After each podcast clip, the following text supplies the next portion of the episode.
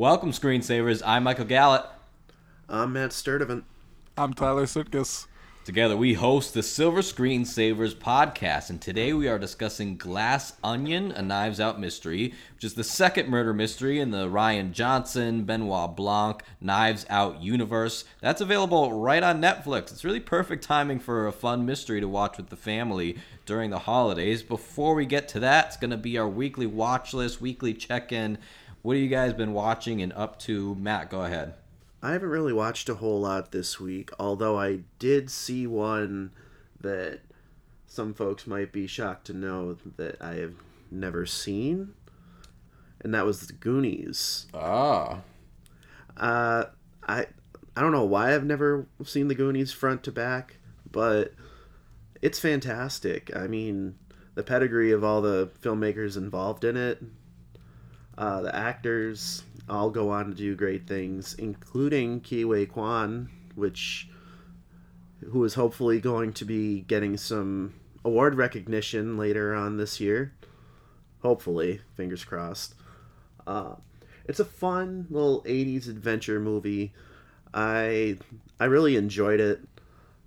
Um, yeah, that's about what I got. So I've never seen it front to back either. I remember when I was a kid, I was flipping through channels one day and I stumbled upon it and it was the part where the kid is describing like everybody throwing up on each other in the audience and I'm just like, "No, I'm good." And I changed the channel and I've never gone back to it.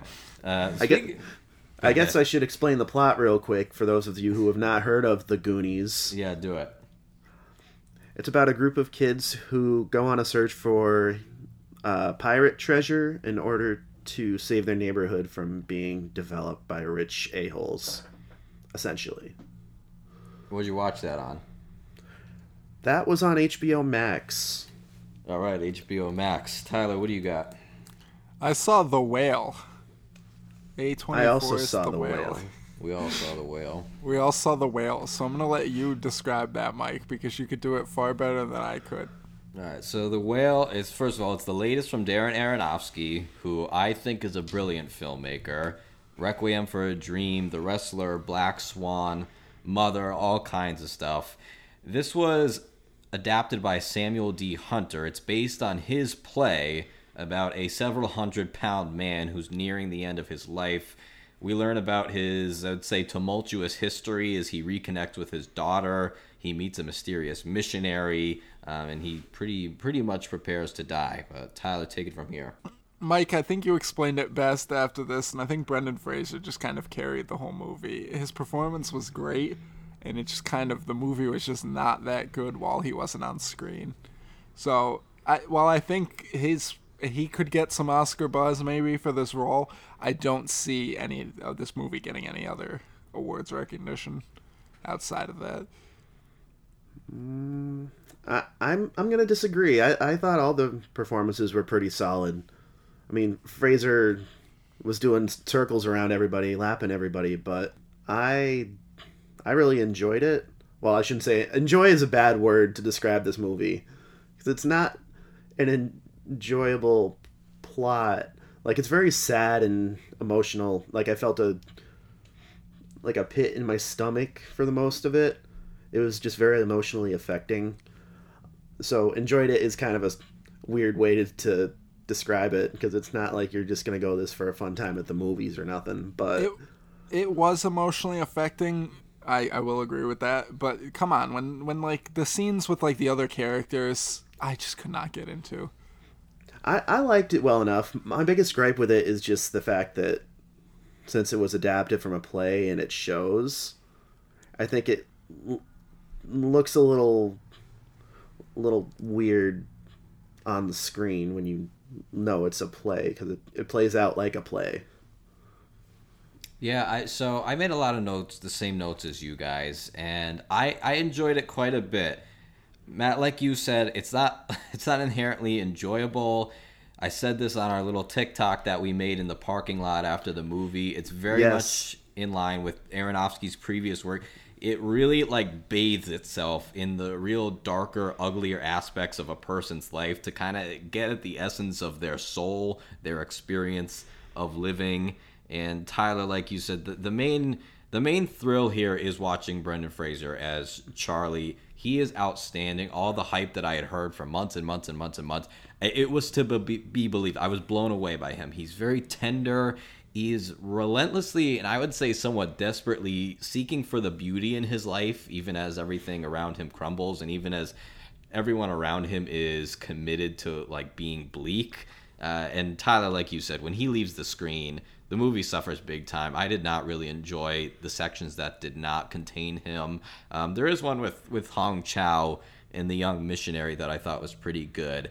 I think she gives an awesome performance. She's really aggressive. She's hurt. She's intimate. She's kind. She's angry. Although it, the timing of watching this movie was not great because during mm. this, I could not help but think like, wow, she is just so much better in the menu.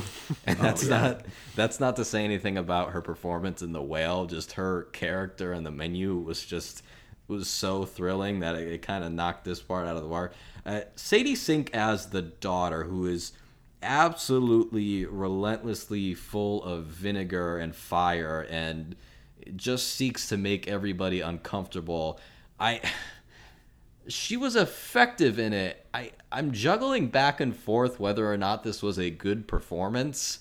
Um, I don't know what's the performance and what is the writing because I, you know, as you may be able to predict, her character kind of makes a turn. I don't know if I 100% believe the turn or if it was just mm-hmm. because her character was like so unlikable for 95% of the movie. I don't know. Um, I would I would almost I'm leaning more toward it being an not even I wouldn't even I don't I didn't have an issue with it so I can't really call it an issue but I would say that was more the writing than the performance uh, to me anyway. Yeah, that's fair. I I did like this movie was about honesty and kind of being your authentic self because there really there just isn't any time as we see kind of with with Charlie's declining life. There's just no time uh, for all the phony stuff. I mean, we we inject it into our lives all the time, and some of it is necessary. But when you don't have to do it, don't. And Matt, like you said with the play, I didn't. So some people are taking issue with the staging of it and that it is Justin Charlie's apartment. I didn't really have a problem with that. I thought the movie looked pretty good. My issue with this being a play adaptation and from the playwright, and I think Samuel Hunter's a good writer, is that for a movie, this felt overwritten in a lot of parts. There are a lot of great touches to the script, excuse me, but some of it feels too like they know it's a story instead of it just being a story on its own. I know that sounds like a stupid highfalutin thing to say, but it it was more like they were plugging certain elements and symbolisms and metaphors into a screenplay formula than just allowing the story to tell itself if that makes sense. I, so, I get what you mean. In a manner of words, that's pretty much what I was saying. I would say, I, I you know, I would give it like an eight out of ten. It's it's not one that I'm gonna rush back to, but I did enjoy the time that I spent with it for the most part. Yeah, I agree. I I'm back and forth whether I want to whether this one's gonna crack my top ten for the year or not because there are a lot of bangers this year. It might be just on the outskirts for me. It's um, definitely not in mine. Yeah, not, not not close to mine. Tyler, you watch anything else this week? No, that was it. All right, I got a couple of short ones for you. I finally ended up watching Strange World, which, if you guys remember, was one of my most anticipated movies of this year. Um, but like when it came out, it was just like completely lambasted. Well, maybe not lambasted critically. It was kind of like lukewarm received, and it did not make very much money at all. Disney Animation is is kind of having a tough year here, um, but it's about a farmer played by Jake Gyllenhaal. I never in my life thought Jake Gyllenhaal would play a farmer in any movie, but he is. He is the son of a famed but missing explorer who has to venture with his family into a strange new environment to save the energy source that powers their whole society. This is on Disney Plus now. It was directed by Don Hall, who was a longtime Disney employee, animator, writer. He directed the Winnie the Pooh movie from 10 years ago, Big Hero 6, which I'm a big fan of, co-directed Moana. He directed Raya and the Last Dragon, which is pretty good. And this was co-directed by Qui Nguyen, who wrote the screenplay, um, and also wrote Raya and the Last Dragon. There's some really great elements to this one, and some very mediocre ones. So it's a very mixed watch. The character designs are really awesome. Each person is very distinct. They have their own visual personality but the interactions between them are quite generic. You know, like the kid is embarrassed by his parents showing each other affection. The kid gets all tongue tied around his crush. There are father and son issues that I think are pretty good in some spots, but in other spots, like you could literally just get like listen to Cat's Cradle and you could get the same message. And I don't mean that to be insulting, but there's literally a part where you're just like but I ended up just like my dad, even though I tried not to be like him. And I'm like, hey, you know what? It's it's cool. It, it's fine. It has a very interesting twist, kind of in the middle late period of it, and it has a thought provoking dilemma about the way we treat habitats and the way we make them work for us and what consequences that has. Do I recommend Strange World? I, I would recommend it if like you have a kid at home and you need something to watch. Otherwise, like even if you're an animation freak like I am, um, you can you can probably skip it if you have other things to do. Some of the design was really cool, some was not. It, it, it did not blow me away. And then quickly, I will just mention that I finally I finally watched Home Team, which oh God, yeah. Why would you do that to yourself? This was like a family holiday watching uh. thing of all the things, of all the things. of all the things, none of none of us were happy about it, but we did it. Everyone was just angry about it. Listen, Why was this decided? You you know how it is picking something with a group of people. Uh, but this so, is a so, what? No, go ahead. This Sorry. is a Happy Madison production from earlier this year. It's a fictionalized account of Sean Payton being suspended from the NFL after after Bountygate, the Saints violence scandal. He goes to coach his son's misfit Pee Wee football team, and Kevin James is Sean Payton. still, still one of the worst castings imaginable. Uh, it's you know what? It's not too bad. I have to say, it's really goofy. There's a few chuckles. It's mostly really benign and mediocre. It's like feel good Pee Wee sports kind of stuff with a little uh, bit with a little bit more vomit than usual. Feel good Pee Wee sports after a guy got suspended for having his team intentionally injure other players. Well, we listen. need a feel good story about him while he was suspended for that. Listen, spoiler, he doesn't do that with the kids. So it's Good, not a I'm focus glad. of the movie. Even though I did have a very strong reaction to this just now, I will say there were there were a couple parts that got chuckles out of me. Yeah, I'll, I'll give you. I'll let you guess one of them. It, uh, could you give me a hint? Had to do with logs. Logs. The, I'm lost. En- the energy bars that oh, Ralph oh, Schneider's so, character made. Oh yeah, uh, that, that, that was the part where where I checked out. I mean, we've had two weekly watch list items where people are just throwing up on each other. Oh, and oh, in peak humor, they got Goodell's last name wrong. Oh, on yeah. purpose. It was a bimbo secretary. It was a, a, a, a staple. It was ridiculous. It, it was, was, a tragic misuse of Chloe Fineman. She deserves better. She everybody does. Non actors deserve better. It wasn't like as outrageously stupid as I thought because it was like more family focused. Um, but you know, it's don't watch it. Don't. Oh. watch. Oh, and how could I forget the cameo at the end from the real Sean Payton? Oh yeah, he's like the janitor in the building yeah. or something like, like, that. I'm glad you're back, Coach. Yeah, I had to Shut rewind up, and, and point out to my family that that was him. we so also bad. watched. Uh, I won't go into this full, but I will mention we did watch Indiana Jones and the Temple of Doom over over the holiday, and that'll be interesting later this year when we talk about the Dial of Destiny, uh, title that I'm I'm still not into. So look look forward to that. All right, we're gonna get to Glass Onion now. So Knives Out, it comes out in 2019. It's a big hit, made over 300 million bucks on a 40, 40 million budget. It was nominated Rian Johnson for Best Original Screenplay at the Oscars, and it lost to Parasite, which I I think is fair to say is a fair loss. Parasite is, fair. amazing. Uh, I listen. Tell me if I'm wrong, but I think we all really, really enjoyed this one. Hundred percent. Yeah, it was it was just fun. You know, taking place in Massachusetts, where we're all from. You know, you, you really got that like cozy autumn feeling from it. Really liked it. And now Benoit Blanc and Rian Johnson are back. Nobody else is back, but they're back for Glass Onion, a Knives Out mystery. Before we get into opinions on this one, do you guys think it needed the Knives Out mystery? I I No. think it did because I feel like no one would have just clicked Glass Onion. But Netflix has a bad track record of advertising their own films, so I feel like they had to throw it in just so people be like, "Oh, that's a sequel to Knives Out." But I I do think it's stupid. Mm, yeah, I agree. I think in a perfect world, it's stupid at the same time.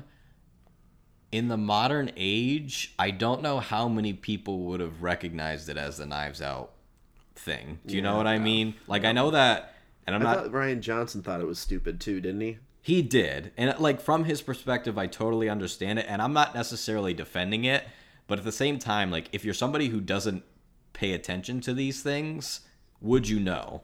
Yeah. I- I'm not saying you you necessarily wouldn't, but I, I don't think everybody would. But this is about, very simply, it's about a group of high profile friends from different celebrity walks of life.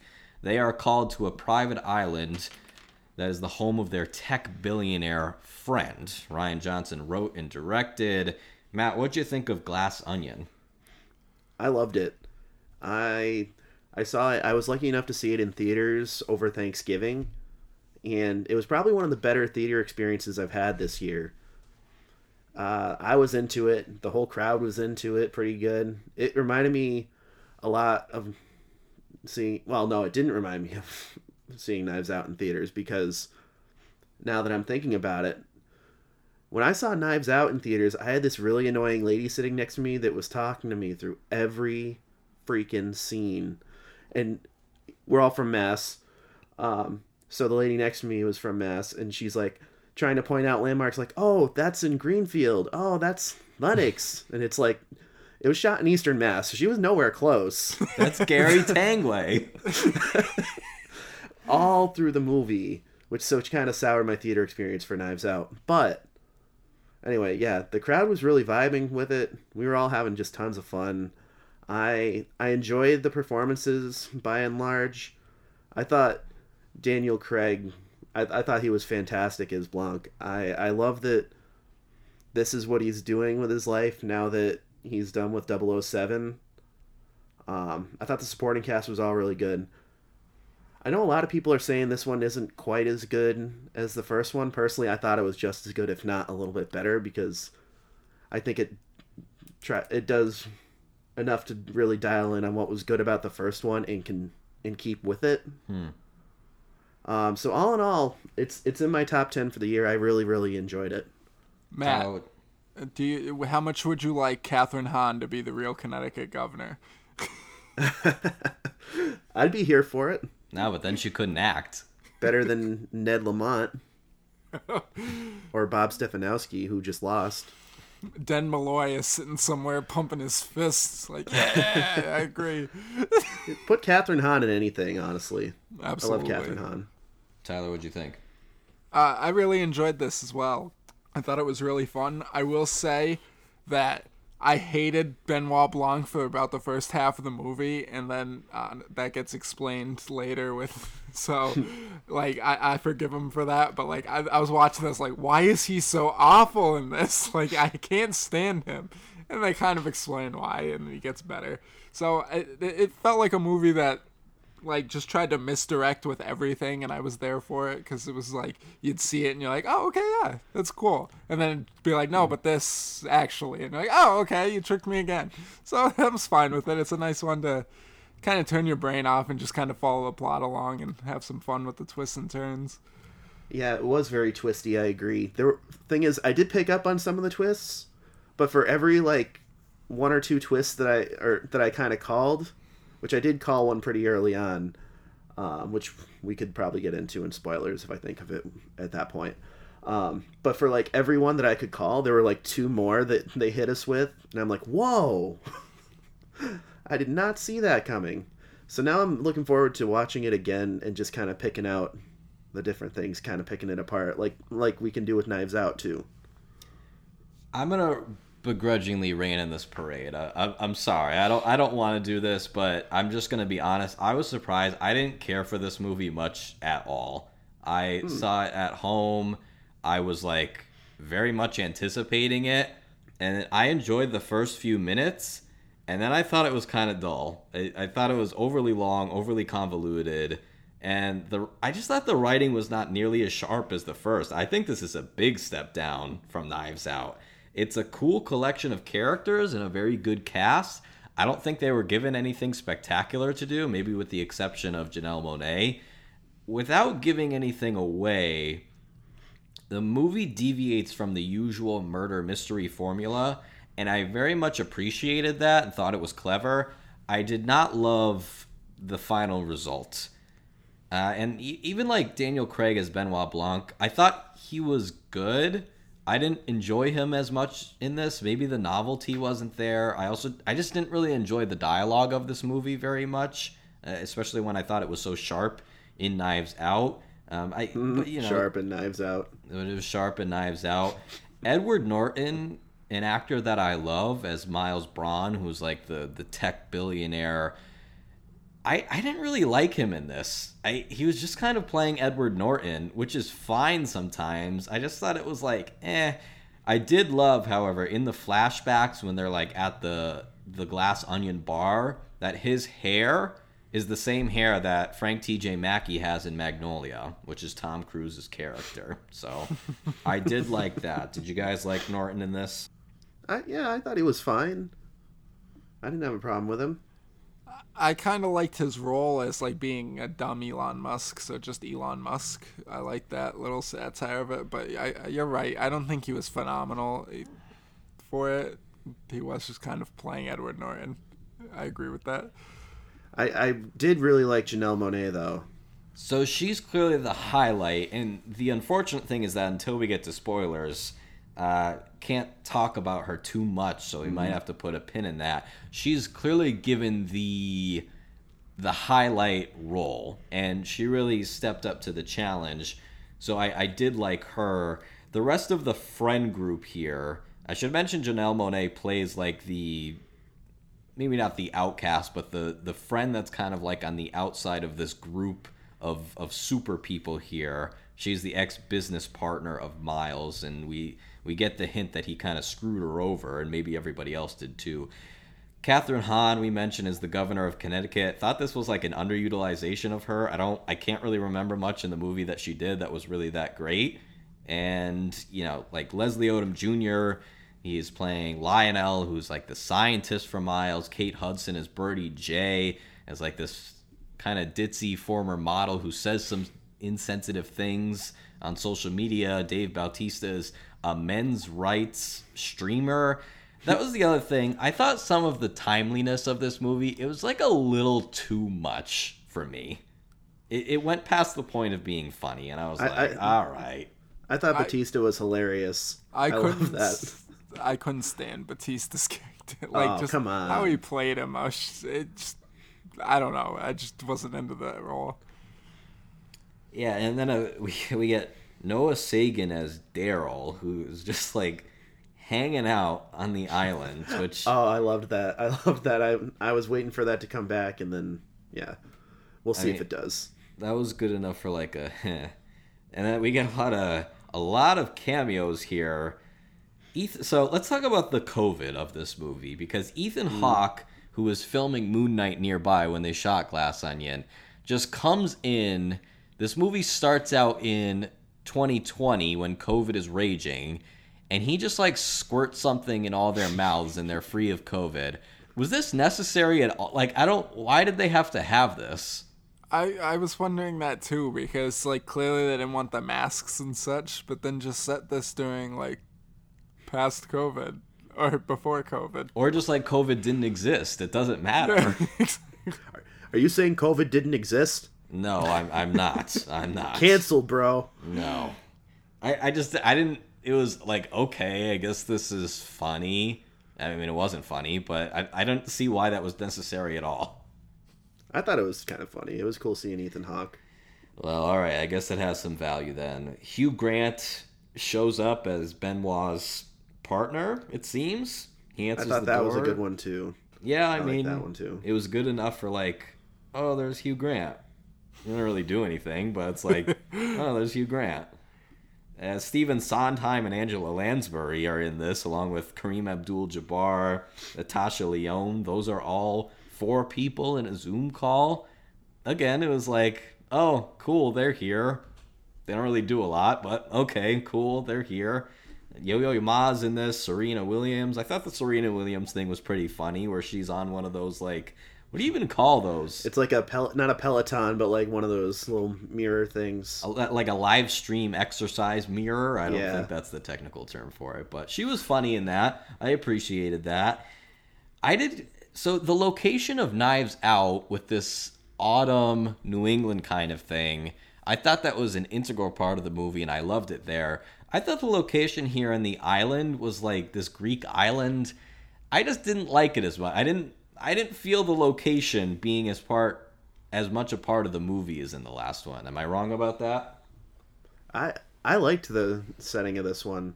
I thought it was cool. I thought it was cool that he didn't just do the same like spooky sort of dreary setting that the first one did. He kind of did the flip side of that. It was like a sunny paradise island kind of vibe. I thought it was a I thought it was cool. I liked it. Yeah, it's it's that's fair, and you know I did like certain things, like when he what was the part where he's like, "Oh, I don't want to go over the top," and then there's like the walking robot that goes by. I thought that was going to come back at some point. You forgot an important cameo from your favorite that? voice actor of this year, Who? Joseph Gordon-Levitt.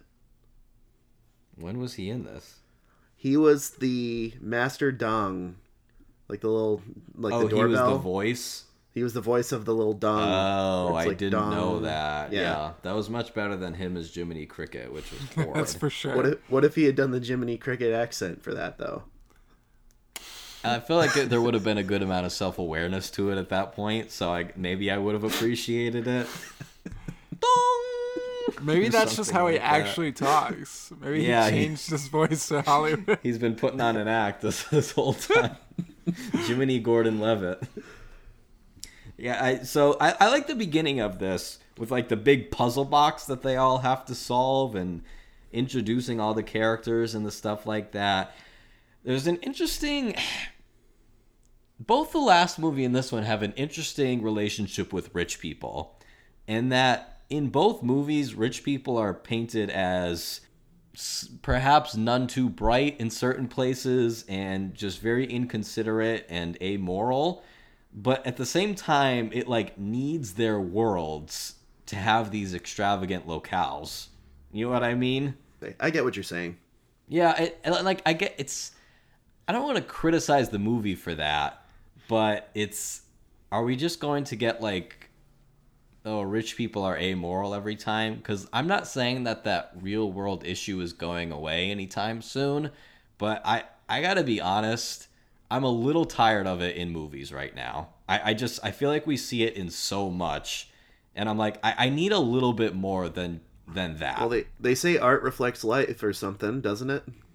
that's fine i, I just that's- i don't know i've that's seen it so much i'm just tired of it Rich people then go are watch amoral. Batman. There This is go. true. There you go. person. We've got, but we've got our real life Batman and Elon Musk, don't we? Now we have the dumbest man alive, Elon Musk. Uh, before we get to spoilers, I'm just going to ask you guys about the release strategy of this. So, this was released in theaters for a week. It was like the Thanksgiving week, and then streamed about a month later. In October, Netflix announced that they had signed a deal with AMC, Regal, and Cinemark, like three major movie chains in the US, to have the one week sneak preview it seemed to just drum up a lot of buzz because it made a good amount in the one week. And I think it's being released in theaters in a few places over the holidays, but it seems to have just kind of buzzed up for the service and it seems to have worked. It it's this thing is logged like a billion out that's an exaggeration, but a billion hours of watching on Netflix. And According they, to Netflix, it Well, logged that you in the first minute of its release. hey, I'm gonna go off of what they said, and they have the rights to one more film on this, so we're we're likely going to be perhaps getting the same strategy with another one. I don't. Do you guys think that they'll expand more theatrically for Knives Out three? I can't wait until Netflix expands theatrically and just becomes theater movies. I don't know. Uh, if it worked for them, then I'm sure they'll d- end up doing it again.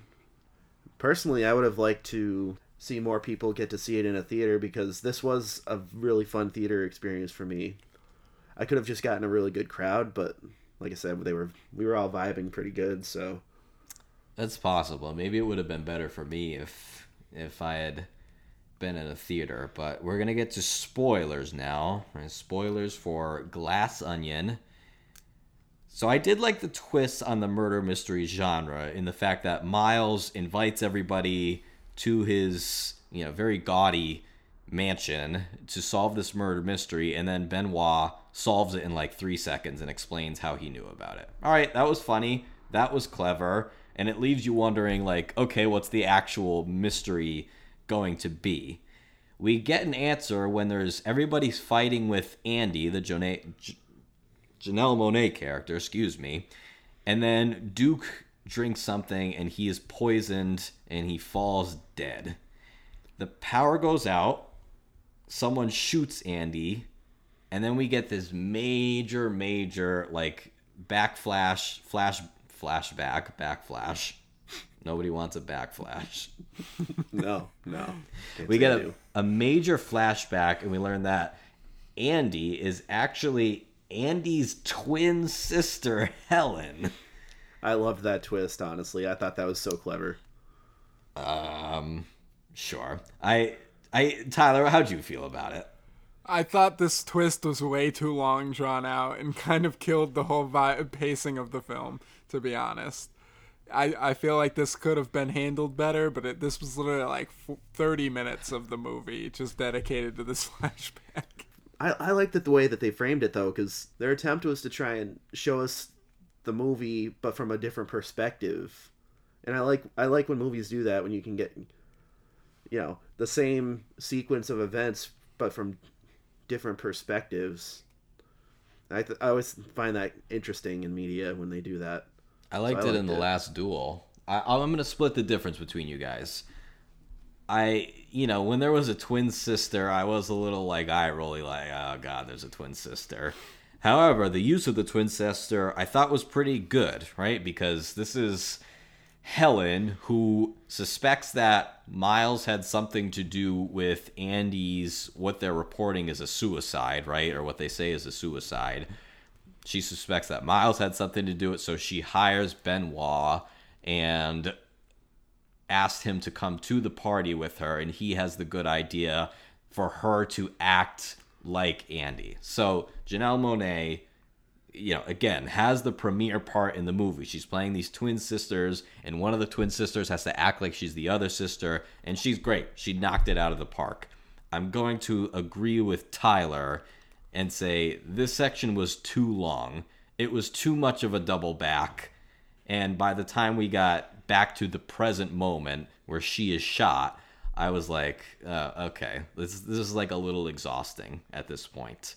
So, very good idea. I just wanted it cut down a little bit. All right, Yeah. so.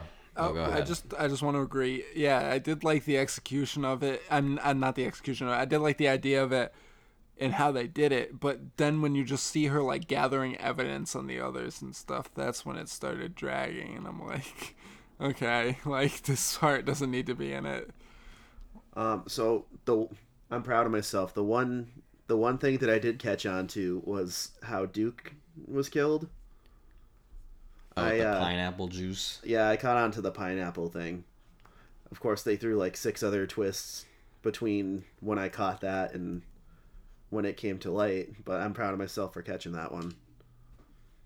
Yeah, I I, I it was pretty good. Did you guys catch that when it happened, or were you surprised by that one? No, honestly, I was I was so exhausted by this movie. I didn't bother trying to catch anything, and I, like the amount of twists, the amount of twists almost made me like throw up my hands and be like, "Well, I, I mean, nothing is what I expect, so whatever. Just show me what's gonna happen." Well, what was your favorite twist? Do you have a favorite twist?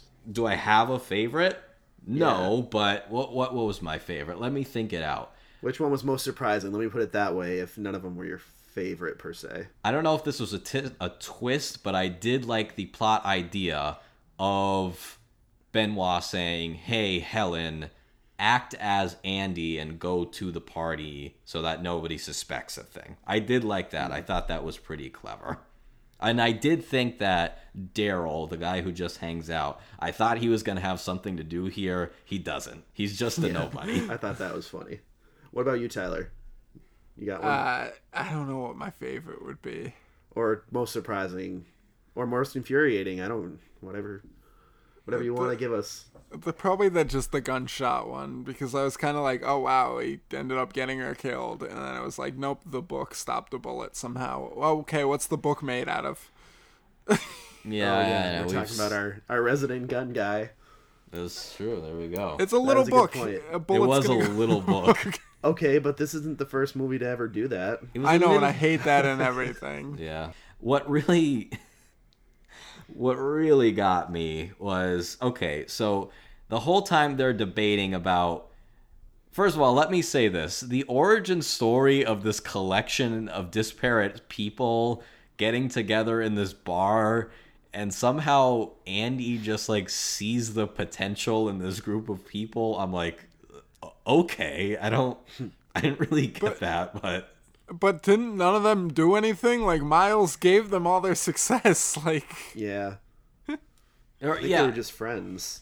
That's what I'm saying. There was just a group of friends in a bar, and somebody was like, yeah, "I feel like those guys could be something." Like I don't, I don't know. Maybe, maybe I'm, maybe I should go back and rewatch that. But whatever. Just accepting that there's this whole debate the whole time about the company that was put together. Miles claims that he first wrote it on a napkin from this bar, but uh, actually Andy did that. But Miles is the only one who's able to present the napkin. Helen finds the original napkin, but he burns it and he says, Well, you know what? Maybe it's true that Andy was the real one with the ideas for this company, but it doesn't matter because you don't have evidence. And then everybody just starts destroying these glass sculptures that are in Miles's house. yeah, I understand. And I was like, uh, uh, all right. I thought it was cathartic. Um, character. what I didn't Sure. What I didn't understand is they they cut it so weirdly where he goes and burns the the napkin and sh- she's like, "Wait, what just happened? He just walked up to you and pulled a lighter out. What are you talking about? he burned it, was magic. like I thought it was some weird elaborate thing that he did." And like I had the same after watching that scene. I had the same reaction that Miles had, where I was like, uh, "Okay, keep smashing glasses, whatever." Also, I thought the the whole Mona Lisa Oh. glass thing that had no payoff whatsoever. Oh, it had a payoff. It had a payoff to annoy the crap out of me. So Yeah. Miles has the Mona Lisa in his possession. I guess the Louvre has fallen on hard times. He made a heavy donation, and they just said, "Hey, you can have the Mona Lisa." Okay, Yeah, whatever. If it's a, the go ahead. I just want to say we're on hard times, so you can have the thing mo- most people come here to see. Yeah, Here you yeah. go. If it's a comment on rich privilege, okay, whatever. I'll accept it for the plot of the movie. If just replace Mona Lisa with Twitter, and then you got Elon Musk again. But then, so the good guys, right? Uh, Helen and then kind of at the end, all the other friends kind of join the good group against Miles. The catharsis and the solution is to burn the Mona Lisa to get one rich guy in trouble? That's what you did? You I burned the Mona weird. Lisa? I thought I like that that was maddening to me. Maddening. I hated that. Hated it. One of the worst things I've seen on the screen all year. That the, also the explanation of like your your fuel just burned the most famous painting in the world. What? It also blew up an island. You could use that instead. Like, It was fine. I, I guess in like movie land where it's not real and you know maybe Wait, you're telling me that wasn't the real Mona Lisa? it was not. At oh, least oh, I don't to I don't my believe this movie actually happened then. Yeah, I was in the Louvre yesterday and it's there, so it's all good. I but like I was like, are you, you're so like the the good people in the movie are burning art? Like I, I I just couldn't I couldn't click with it. I understand. I've heard other comments about you know comments about bourgeois things. Um, I, I could not click with that at all. Maybe if I reflect on it a little more, I, I won't be so crazy about it. But I was like, as a moment of catharsis for the people we're supposed to be rooting for to burn the Mona Lisa, I'm just like, I, I don't connect with this whatsoever. No thank you on that. And then the glass onion blows up. That was cool. You know what the saying is? You can't bring down some rich people without burning a few Mona Lisas. I forgot about that one. Mother Goose was out that day. We had a substitute, so we never learned that lesson. Another thing I noticed is that between Knives Out and this movie, this is two movies in the same series now where there's a mean guy and he seems like the villain, but in the movie, middle of the movie, you're like, oh, maybe he's not the villain. And then at the end, you go, oh, yeah, he's the villain.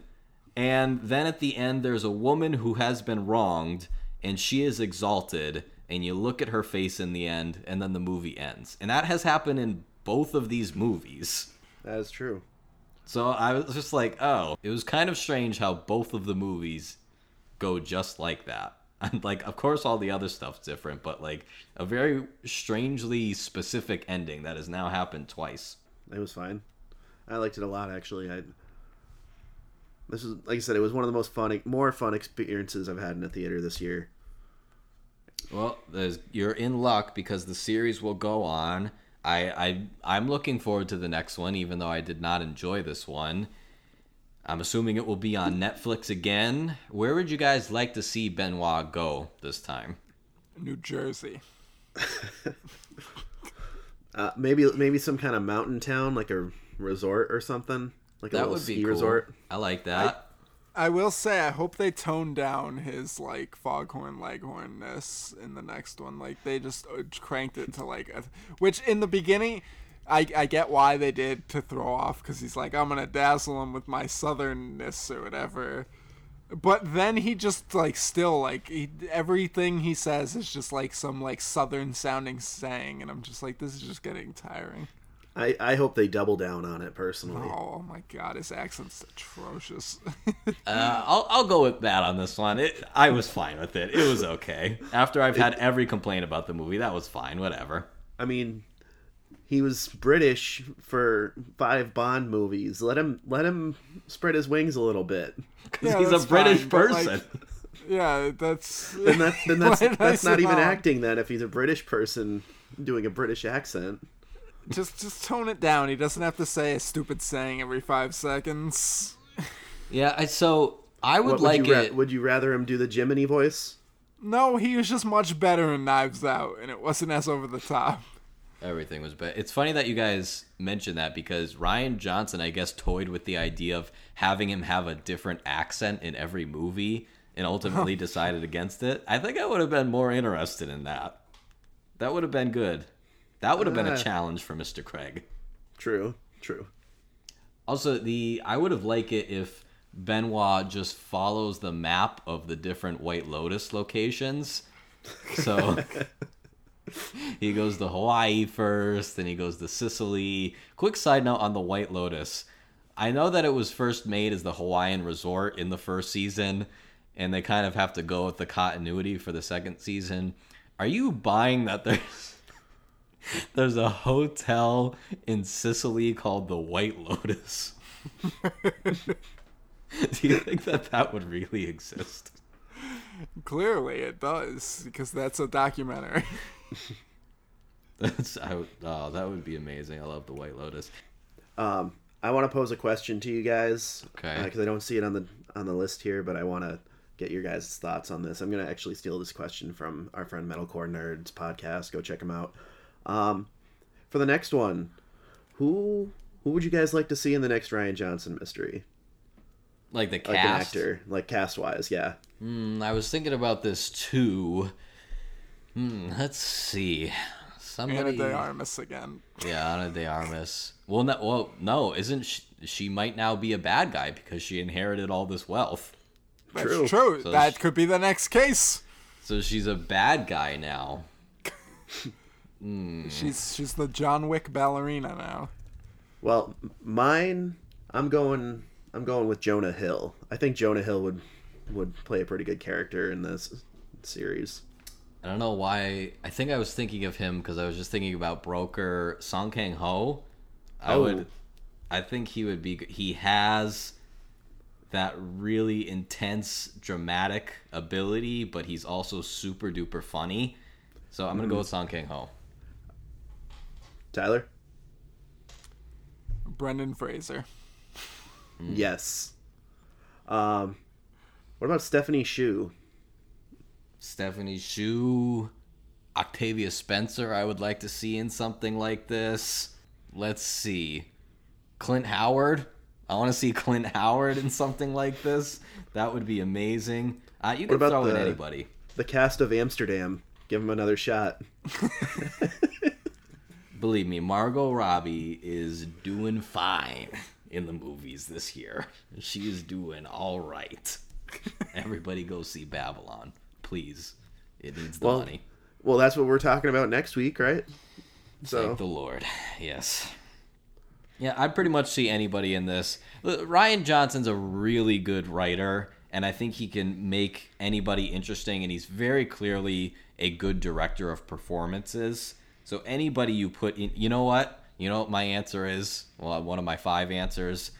Put Pauly Shore in one of the Knives Out mysteries. Do we'll it. get Brendan Fraser in it too. Yeah, and then it would be like, yeah, and they could set it in Encino. There we go. We've solved the universe. now, any final thoughts on Glass Onion? I think he should continue this naming streak and just make more and just keep adding the title of the last movie into it. Like the next one should be like Down to Bone, a glass onion and knives out mystery. I thought you were gonna say that he should name it after another song. That too, sure. But just keep adding the the the past movies onto the titles. So like you just by the like the sixth one, you just uh, can't even like repeat the. You get like the fantabulous emancipation. So it's funny that you mentioned that movie because there is a theater near us. Well, you guys have been to this theater that still has a Birds of Prey poster hanging up. It's like an IMAX promo poster for Birds of Prey, Really? and What? it's still hanging up. It's been there since before COVID. And and another fun fact, that was the last movie I saw before they shut down for COVID. That was like the second to last. Yeah, and Knives Out was I. I only saw Knives Out like a couple movies before that. I didn't go as much before we started doing the pod. So Do you guys think that Margot Robbie is gonna survive into the next phase of DC stuff? if anyone is, I think she could. That's that's an interesting question. I have no idea. Maybe I mean- James Gunn already killed her. I mean, people really like her as Harley Quinn, generally speaking. Her movies, the movies aren't the best, but If we're going by that, everybody loved Dwayne the Rock Johnson as Black Adam. He was fine. He, he in the character was fine. That movie's bad. Just the It's a movie is bad, bad. movie. You know, I mean, so like she, Cavill as Superman, he just never really got a good shot. Like in the role, he's fine, but I will No, totally agree. I Man would of Steel was terrible. I would love like to his see him role. again as Superman in, in Yeah. a better movie. I think he is. I think he's perfect as Superman. Uh, I I don't know. Margot Robbie was in the Suicide Squad, so that Yeah. that could Yeah, bode true. well for her. she She's also she's also just one of the huge just movie stars that we have right now. So we'll we'll see. Uh, any final thoughts on anything? Um, go check out Glass Onion Go check out Glass Onion and after the you Goonies see in Babylon. case uh, you never heard of it. A movie called The Goonies. The Goonies. All right. Well, if you have the listener have anything you want to discuss with us, anytime, day or night, shout us out on Twitter and Instagram at ScreenSaversPod. You can write to us at silverscreensaverspod at gmail.com. Please rate and review the show on whatever platform you use Apple Podcasts, Spotify. That really helps out the show. And our Facebook is Silver Screen Savers Podcast. Matt, where can you be found online? You can find me at Matty X Sturds, S T U R D Z. That's on Instagram, Twitter, and Letterboxd. And we as a podcast are also on TikTok. We're trying to move more into TikTok content, so go follow us at Screensaver's Pod there as well. Tyler. Find me on Instagram and Twitter at Tyler Sutkus, and you can find me on Letterboxd at Tyler96. I'm going to call an ambulance for you. And you can find me on Instagram and Twitter at Michael underscore Gallet and on Letterboxd at M Gallet. Well, thank you all so much for listening. Come back and see us next time. See you then. I do believe there's been a murder. Stay down to bone. Silver Screen Savers podcast is hosted and produced by Michael Gallant, Tyler Sutkus, and Matt Sturdivant, with additional editing by Matt Sturdivant, intro music by Charles Michelle via Pixabay, logo design by Nathan Seidel.